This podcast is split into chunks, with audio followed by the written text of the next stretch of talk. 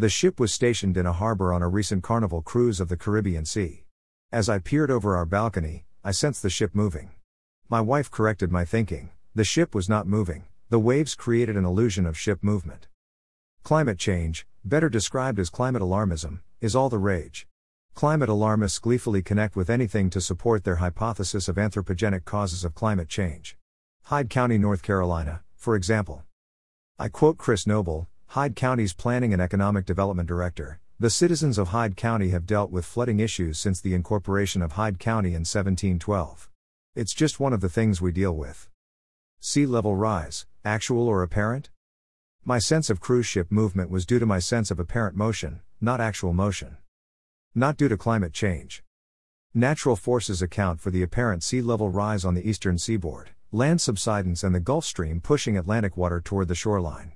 A Scientific American article of April 14, 2016, titled Sinking Atlantic Coastline Meets Rapidly Rising Seas, states Geological changes along the east coast are causing land to sink along the seaboard. That's exacerbating the flood inducing effects of sea level rise, which has been occurring faster in the western Atlantic Ocean than elsewhere in recent years. According to the U.S. Geological Survey, groundwater pumping is the most significant factor causing land subsidence.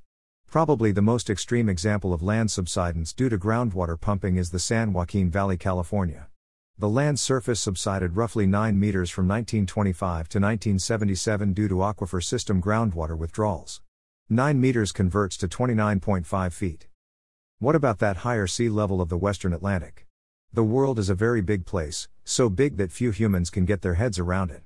The west to east rotation of the Earth, the twice daily lunar tides, meridional overturning circulation, and the natural flow of the Gulf Stream affect the coastal tides of the eastern seaboard.